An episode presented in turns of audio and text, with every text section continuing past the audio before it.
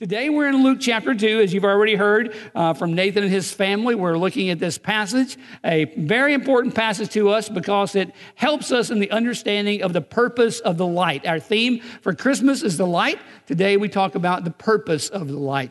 And during this busy season, oh, this is a busy season. There's, there's so much going on, right? There are so many things uh, happening around us, there are people everywhere. We went out for a little while yesterday, and I said for a little while because it's like, man, there are too many people out here. We went to our uh, place where we always go to on, it seems like we do, on Saturday, which is Hobby Lobby. I don't know if you guys uh, go with your uh, wife and daughter to Hobby Lobby. That's what I do uh, often these days. It's just a, it's a, a place, I guess, that you just have to go, right? So yesterday, of course, the lines are long. There are people everywhere, and the new Hobby Lobby has also beside it TJ Maxx and Home Goods, and we have to visit visit all those places while we're over there. I'm just trying to be a good husband because but there were so many people. Man, it's like they were everywhere, right? You, you get back out and there are people everywhere and everybody's so busy and they're doing stuff and there are events happening, you know, like here at church. And uh, there's just so much going on in all of our lives just continuously during this season. Well, you know, when you look back at this chapter that we're looking at in Luke chapter 2, you, you remember in this chapter that, that Joseph and Mary were going into Bethlehem, right? That's where Jesus was going to be born. And you'll remember that inside that, they were going there in order to take a census. That's what they had to do. And it was just, uh, just a busy, busy place. Matter of fact, at the end of verse 7, it says, There was no room for them in the inn. You, you remember that story. Why? Well, because they were so busy. It was a busy place, right? There were people everywhere. Uh, it was everybody going to Bethlehem. They were going there. Uh, and, you know, in, in an ancient city, it's got to be just kind of crazy uh, because in, in, that city, you know, in modern cities, you go to a city like New York and, you know, people are honking their horns and people are everywhere. It's just like noisy and loud. I'm thinking this first century city was like a city with like donkeys in the street. They were braying everywhere. People were riding the donkeys instead of horns blowing. You heard, heard all these donkeys. There were, there were goats everywhere. There were chickens running around. You just know there were, right? I mean, it just it was that way. They were just, there were people everywhere. They're bringing their little carts into town. They're, I mean, they had to be because the, the inn was full, is what it tells us and there were just people everywhere. So this innkeeper who was trying to make all the money that he could make because it was that season where he can make a lot of money, he probably had people laying on cots, sitting on chairs, wherever he could put them uh, because it was just a busy time. It, our lives, though, are busy. We're, we're not the only ones that have busy lives, right? There, it's that way everywhere. People are running around doing all kinds of things. And it was in the first century. It was the same way in the city of Bethlehem. They were very, very busy.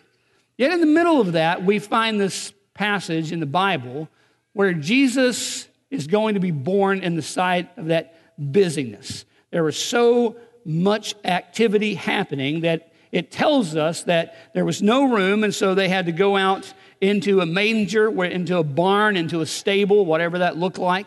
Could have been a cave in the side of a hill. It could have been a wooden structure. We don't really know the truth or the answer to those. Some would say it might be, have been a cave, or it could have been just a, a, a wooden structure that they had out back, somewhere where they were in a stable, in a barn, where Jesus was going to be born inside the business of life. Now, oftentimes we think about that passage, and I wonder how often we think in terms of the busyness overcrowding what's going to happen in Jesus being born, which we find in this passage. There was no big announcement to the city. Um, the mayor of the town didn't show up with a key to the city. There weren't county commissioners or city commissioners around to welcome them. They were all busy doing other stuff. Were there important people in that city of Bethlehem? Yes, they were. But they did not notice Christ being born. They weren't really even told about it at the moment. This passage tells us who was told and how he was revealed to these shepherds. So if you have your Bible, maybe an iPhone, iPad, whatever you're using, you might also be on the app for our church, where you can also find the notes there for this message. He tells us in verse 8 that there were shepherds living out in the fields nearby, keeping watch over the flock at night. So, in the middle of this busyness, in the middle of this hurried place, in the middle of all that was going on, The Bible says to us that there were shepherds. He points this out in verse 8. We're going to just stop here for a moment and look at this passage. There were shepherds living out in the fields nearby, keeping watch over their flocks at night. Shepherds, by the way, were not people that were really accepted in society. They were right on the border of being social outcasts. They were right on the border of being those people who were not liked too well. They were the kind of people who were probably smelly, they didn't take a bath often because they really didn't have a place to do that. They were usually out in the field with their sheep, just like that it tells us here. So if you're around animals all the time, you take on that odor, and more than likely they did. That's who they were. Most of the shepherds that we find out as we understand them were, were men who didn't have a lot of money. Most of them, uh, if not all of them, were single adults. They had come to this place for whatever reason. Maybe they, they, they were outcasts, they didn't like society. Uh, they didn't want to be a part of that because not only were they outcasts, but most of them that we find out were people who liked to be alone. They were loners and they had taken to the place where they could be away from the city. Some of them actually were criminals. They had done some things, not enough to be put to death or not enough to go to some kind of to jail system, but really they had done something wrong and, and they saw themselves as outcasts. And so they were away from just the normal things of life. They also, the shepherds, as he tells us here, they were shepherds out there in the field. They're not very religious people, okay? They really weren't able to go to the temple. Uh, again, they, when you go to the temple, you have to be clean. You have to have cleansing that goes on. There has to be those things that happen in your life to, to be able to clean, to be clean to go to the temple, and, and they were not. So they weren't not the most religious of the people. Now, they may have had a working knowledge of Judaism. They may have grown up a little bit hearing about the things of the Old Testament. Most Jewish families did. Most Jewish kids would have heard something and known something. So they weren't completely ignorant to the Old Testament, or as we would find about maybe even the Messiah, they would have some understanding of that. Yeah, they weren't going into the temple. They weren't worshiping every week. They weren't allowed to, do that. They were, again, kind of the outcasts. They were, they were the guys who you know, if they walked into our church, we might think, yeah, what are they doing here? Kind of people, you know, or like, ah, they don't really, they don't really fit into this. That they would have easily been seen in that way. Yet, this verse tells us that here these shepherds were out in the field. And as we look through this passage and we talk about the revelation of the light, we see in this verse that as they were watching over their flock at night, an angel, an angel, one angel appears to them, and the glory of the Lord shone around them, and they were terrified. They were ex- extremely afraid. And then, and then this angel reveals the light to them. The angel says in this passage, the light is revealing great joy for all people. In verse 10, the angel said to them, Do not be afraid. I bring you good news of great joy that will be for all the people. This revelation of the light, the purpose of the light was to reveal great joy to all the people. And it started with this unusual group out in the field, watching over their flock, not religious, not well accepted, not well educated, yet that's who God chose to reveal Jesus to first. Now, we see this passage and we would say, well, in this verse 10, the angel said to them, Do not be afraid. I bring you good news of great joy. So, the great joy really is the focus here. The great joy of, of the understanding that they were going to have this incredible joy into their lives. They were going to, they were going to have a new joy that was going to come. They, it, this was a new thing that was going to happen. So, we begin to say, well, what is it about this revelation of the new joy that they're going to understand? What is going to cause this joy in their life. And he gives us that. He says the cause of this joy is the understanding of good news. Good news is proclamation, good news is, is the gospel for us, but good news would be any kind of declaration of what is going to happen that's going to be good. And here he's using that from that sense. We recognize it as being the gospel, we recognize it as good news about Jesus. We'll get to that in the next verse. But, but it's a proclamation that they're going to hear of this good good news that's going to cause them to have great, exceedingly abundant joy. Man, we love that thought, right? We love getting good news. We love to be able to say, I got good news about this health issue, or I got this good news about my marriage, or I got this good news about my finances. We love getting good news because it brings to us joy inside our life. Now, the joy that he's talking about is the depth of joy, because he's going to connect that to peace later on in this passage. It's not just the fact that happenstances are good and I'm happy, I'm happy because all the things are good in my life, but it's a deep joy, and that's what he's talking about here. He is saying this great joy is going to go deep into your life, is what the angel is speaking to these shepherds, these outcasts, these non religious guys that are out here in the field. But the angel said, Do not be afraid. I bring you good news that's going to cause great joy. So the cause of the joy is the good news. Now, who is it for? He tells us who is it for. Who is it going to be for? Is it going to be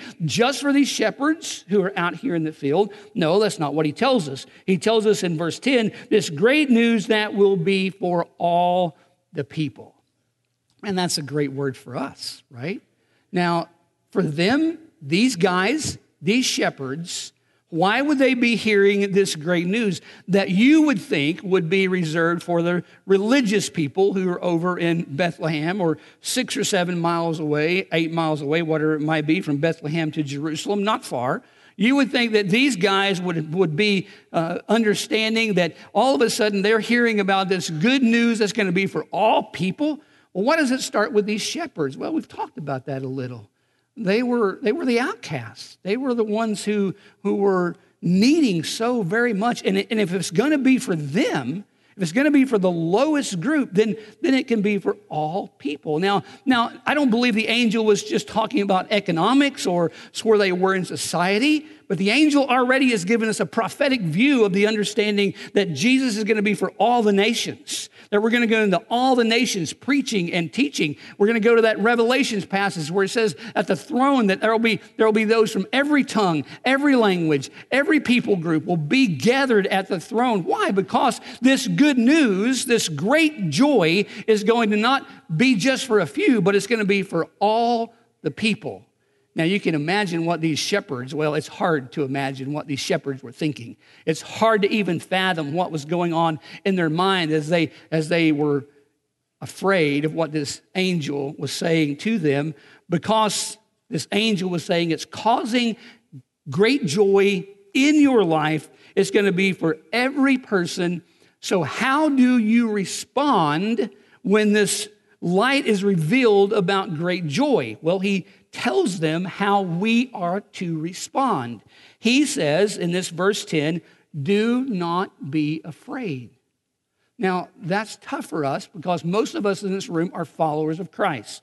Most of us in this room would say that we are believers, we are Christians. And so, because of that, this great joy, he would say, well, if that great joy is going to be in your life, it should lead us to be the kind of people who are not afraid of the things that are going on around us. Sometimes we get so afraid. We watch the news, we see it on the internet, it pops up on our phone, it comes on our watch, whatever it might do. It, it, it, all of a sudden we see it and we become fearful. Yet at the very outset, the angel was saying to these shepherds, Don't be afraid because this great joy that you have, the one thing that it should do is cause you not to fear. And I fear, I'm afraid sometimes, I use that word that way, uh, I'm afraid that Christians, us, we get so concerned about the things around us and all the problems that we go through, and they are real. The, the health problems, the financial problems, the marital problems, the issues that we go through, they, they are real issues. Yet, in the middle of that, an understanding that we can have joy in our life and that joy should lead us not to be afraid of what's going to happen. Well, let's look at the second thing today. And that second thing is the purpose of the light is to reveal who he is, right? If we understand in this passage that the angel says, Do not be afraid, I'm bringing you great joy, because today, in verse 11, today in the town of David, a Savior has been born to you. He is Christ the Lord. There are three names or three things he says about this great joy and who is bringing this great joy. First of all, in, in the city of David, in Bethlehem, there is the one who is going to be a savior. How did these shepherds understand what a savior is? Now, for us, we have the New Testament, right? And we can see what redemption is. We can understand that Christ died on the cross to pay for our sins. We recognize that He loved us so much that he, he was willing to give of His life to be our sacrifice, that He rose from the dead in order to conquer sin and death. We, we recognize that. These shepherds, not so much. What does he mean when he says that he is going to be the Savior? Well, most likely, what he is defining that is he is going to be their deliverer. That would be a word connected to Joshua in the Old Testament, which they probably understand as one who was going to deliver them. He was going to deliver them from their, hurt, their heartaches, their hurts, their problems. He was going to be the great deliverer. For us, we also recognize that he is the great deliverer from our sin, our life of sin. He is the great deliverer who gives us eternal life. He is the one who delivers us by his righteousness not our righteousness, into the kingdom of God, into eternity. So he, we recognize that. For them, it was like the Savior is going to be our deliverer. He's the one who's going to, to deliver us from all the struggles that we're going through in life. The second word that he uses in this passage, he is going to be the Christ or the Messiah. Those words are interchangeable in the text. They are uh, interpreted both directions. It has a complete connection to the Old Testament understanding of Messiah, the one who was going to come, the one who was going to bring in the new kingdom of God. Now, these shepherds, though they may have been uneducated, they may have been away from uh, a lot of school themselves, they would have understood the Jewish concept of the Messiah. They would have recognized this word. They would hear this angel say, He is going to be the Messiah, the Christ is born to you. And for them, that was bringing in the kingdom. It was, it was an understanding that they were going to now bring in, bring in a new kingdom. It was going to be this new kingdom of Israel, this new kingdom of the Jewish state, this new kingdom that was going to happen. Now, the shepherds, again, didn't understand, as we do, that this Christ, this Messiah, was not going to ride into Jerusalem on a white horse as king. He was going to be born in a manger but he was going to bring in a new kingdom, a spiritual kingdom, one that we get to be a part of one that he was going to have to suffer as a suffering Savior, as a suffering Christ, as a suffering Messiah, as we would find from Old Testament prophecy, which they were struggling to understand. In their political world, they were so hoping for this new kingdom that was going to be before them. They were missing out on the kingdom, the spiritual kingdom that was going to be at hand. I wonder how often believers, Christians, miss out on the spiritual kingdom because we think so much of our government and where we are and the land in which we live, which are all great things. But sometimes we miss the fact that our focus is on a spiritual kingdom, on what Christ has done for us, not only now to give us abundant life, but to give us the focus on eternity and the focus on heaven. And oftentimes we get so caught up on the worldly things that we miss. And these, these shepherds were probably no different than that. They were engaged in the world in which they were living. And when the angel said that there's this Messiah coming, they were thinking the kingdom of God is at hand. And Jesus proclaims he is the kingdom of God who is at hand. We find that as he begins his ministry. And then the third word they use here not only David, not only the city of David, a Savior who is the deliverer, the Christ who is the Messiah, who is the one who is setting up a spiritual kingdom, but he also uses the word the Lord. The Lord here is an Old Testament term, always had been used of the Old Testament God, God of the Old Testament, God who was the creator. See, Jesus didn't become Lord at his birth, right? Jesus was Lord. Jesus stepped out of heaven. He, he was Lord in heaven. He stepped out of that. There's a story of a, a missionary child who was in a boarding school, which, which is normal a lot of missionary children go to boarding school, and it was this one story about this young boy who was at boarding school, and he was going to be there over the Christmas season. And his principal leader said, uh, What do you want for Christmas? They discovered this little boy was having a hard time. He was sad, a little depressed. What do you want for Christmas? And his answer was he pulled out a picture of his family and he said, I want my mom and dad to step out of this picture and to be here with me. That's a great illustration of what Jesus has done for us. He has stepped out of the fact that he was Lord in heaven. He had everything, he was creator of all things, he had all things, but he stepped out of that to become the incarnate Lord, the one to which, even in the Old Testament, was recognized as being creator over all things, to come as a baby to the Lord to which we surrender our life because it's also a word that's akin to the word king. And in the middle of that, we are always surrendering. We are always bowing low. We are always giving ourselves to the king. And here in this one verse, the angel proclaims Jesus, proclaims the one who is bringing good news, great joy to your life. He proclaims him as Savior, our deliverer. He proclaims him as the Messiah, the one to bring a spiritual kingdom. He proclaims him as Lord, and that calls us to a place of surrender. It says to us at some point we have to surrender to who the Lord is. It's not about who I am, it's not about what I have, it's not about what I give, it's not about what I do. It's about the understanding that my focus as a follower of Christ is focused on Him as the one who is my Savior, the one who is my Messiah, the one who's given me a spiritual kingdom, and the one that I surrender my life to. Third, he tells us the purpose of this light is to reveal not only great joy, not only reveal who he is, but he is also revealing to us the Father. He tells us the glory of the Father. We find that in verse 13. Suddenly, a company, a great company of the heavenly host, appeared with the angel, praising God and saying, Glory to God in the highest. See, all of a sudden it shifts to this Father figure. Glory to God in the highest. Glory to the Father who has sent his Son.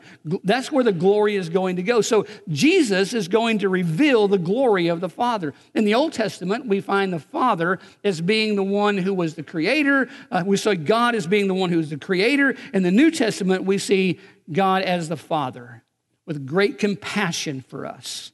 A Father who loved us so much that he gave his Son that whoever believes in him would not die but have everlasting life. Jesus says in the Bible that when you have seen me, you have seen the Father.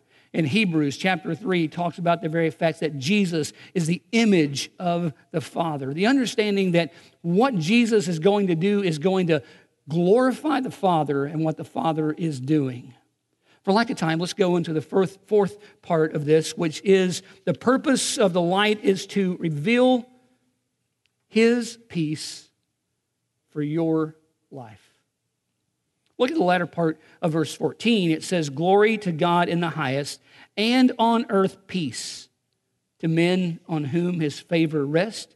On earth peace and goodwill. On earth peace to those who he is pleased.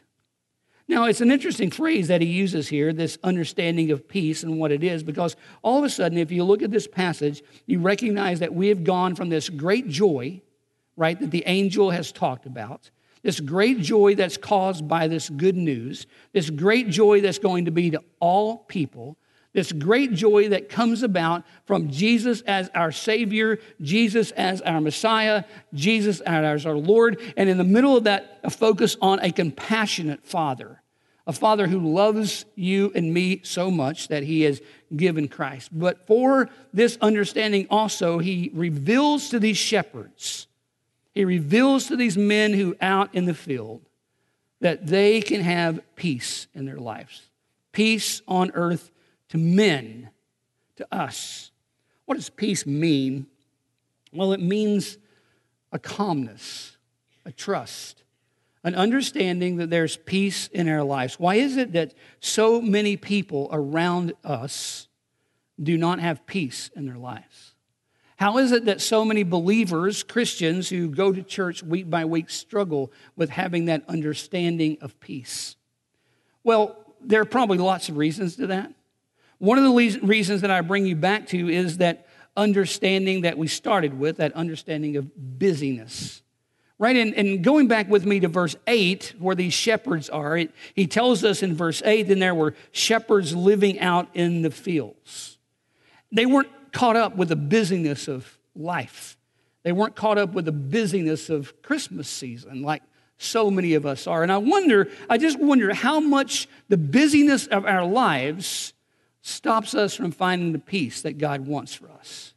How we get so involved with all the things that are going on, whether it's our, it's our work world or our family world or crises that come up, which always seem to come up. Uh, there's just one crisis after another for so, so many of us, if not all of us. And I wonder if that busyness and all the things that happen really do stop us from understanding this great peace that the Father has for us. This great understanding that He is in control, that He recognizes what's going on in my life, even though when I feel like my life is out of control.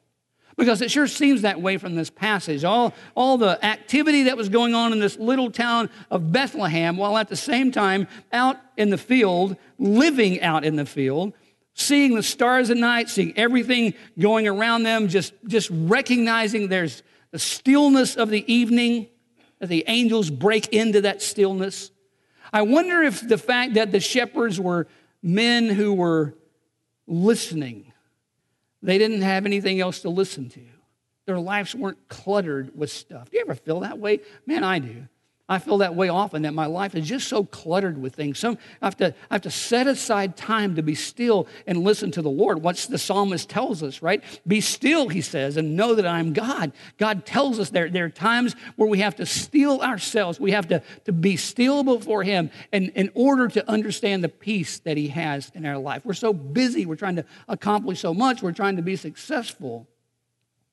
Yet in the middle of that, we don't have peace in our lives. There's also this idea of being intentional. These, these guys were living out in the field, right? They weren't just out there for a period of time. That is where they were dwelling. That's where they had taken up their place. Now, I'm not suggesting that we all move out to the country and live in the field. I'm not suggesting that in any way at all. But I am suggesting that maybe there, there's moments in our lives where we have to be intentional. We have to step aside from our normal routines of life and we have to say, Lord, let us listen to you. Let us hear what you have to say to us. Let us hear how we might go deeper with you. We might go stronger with you. In the middle of crisis, in the middle of problems, in the middle of heartache, in the middle of disease, and all the things that are going on around us, how can I find the peace that you want to give? Your neighbors, your friends, your coworkers, I believe they're all searching for the peace that the Bible is teaching us about. And I believe that believers have that peace that we can share with so many people around us, right? But it comes when we have that peace in our own lives.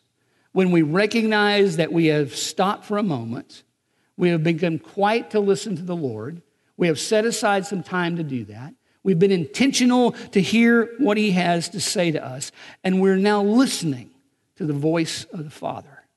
We're now listening to what God wants to say to us. Maybe it's simply by reading His Word. And over these period of times, when you go to a place, like we saw uh, an example from, from a family before us, how they gather the children and read God's Word, maybe that needs to be an example in your life. Whatever it is to get us to the place, no, let me say that differently. Whatever it is to get you to a place, you personally where you're desiring God more than you ever have, where you're looking for the Spirit of God in your life. And it's just not about stuff and it's not about just Christmas. Oh, there's wonderful things. But it's somewhere, as followers of Christ, we take the time to be still, to listen, to stop the busyness, to stop the noise that is around us, to be able to say, Lord, I come to you as my Lord and I'm surrendering my life. I come to you as my Christ, my Messiah that has given me a spiritual kingdom. I've come to you as a Savior who've done more than just delivered me, but have forgiven me of my sins and have cleansed me from all unrighteousness. And our response as the shepherds to the angel, I don't have to be afraid. I walk out and I face the trouble that's before me. I face it with a great confidence in a great God who loves me so much, who died on the cross, who rose from the dead that I might have life, life abundantly, life eternally. And in the midst of that, I find great peace.